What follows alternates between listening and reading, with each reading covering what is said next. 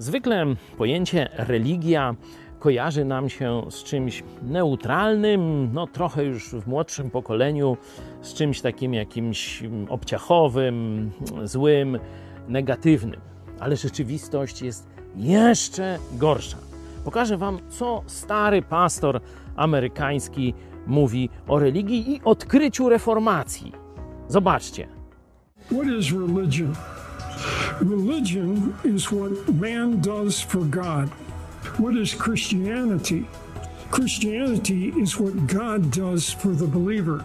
That's what Luther and Calvin, Zwingli, and others discovered that, uh, oh my, it is not me that my eternity is resting on. It is resting on God. And not only that, it's a wonderful provision that He gave in His Son, it rests on.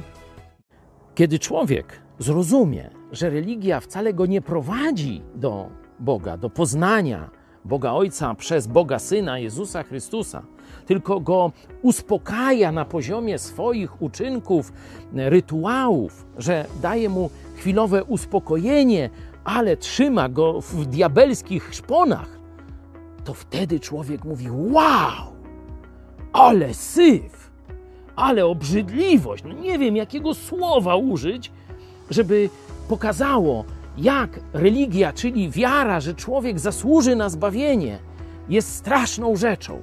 Obyśmy Polakom to pokazali.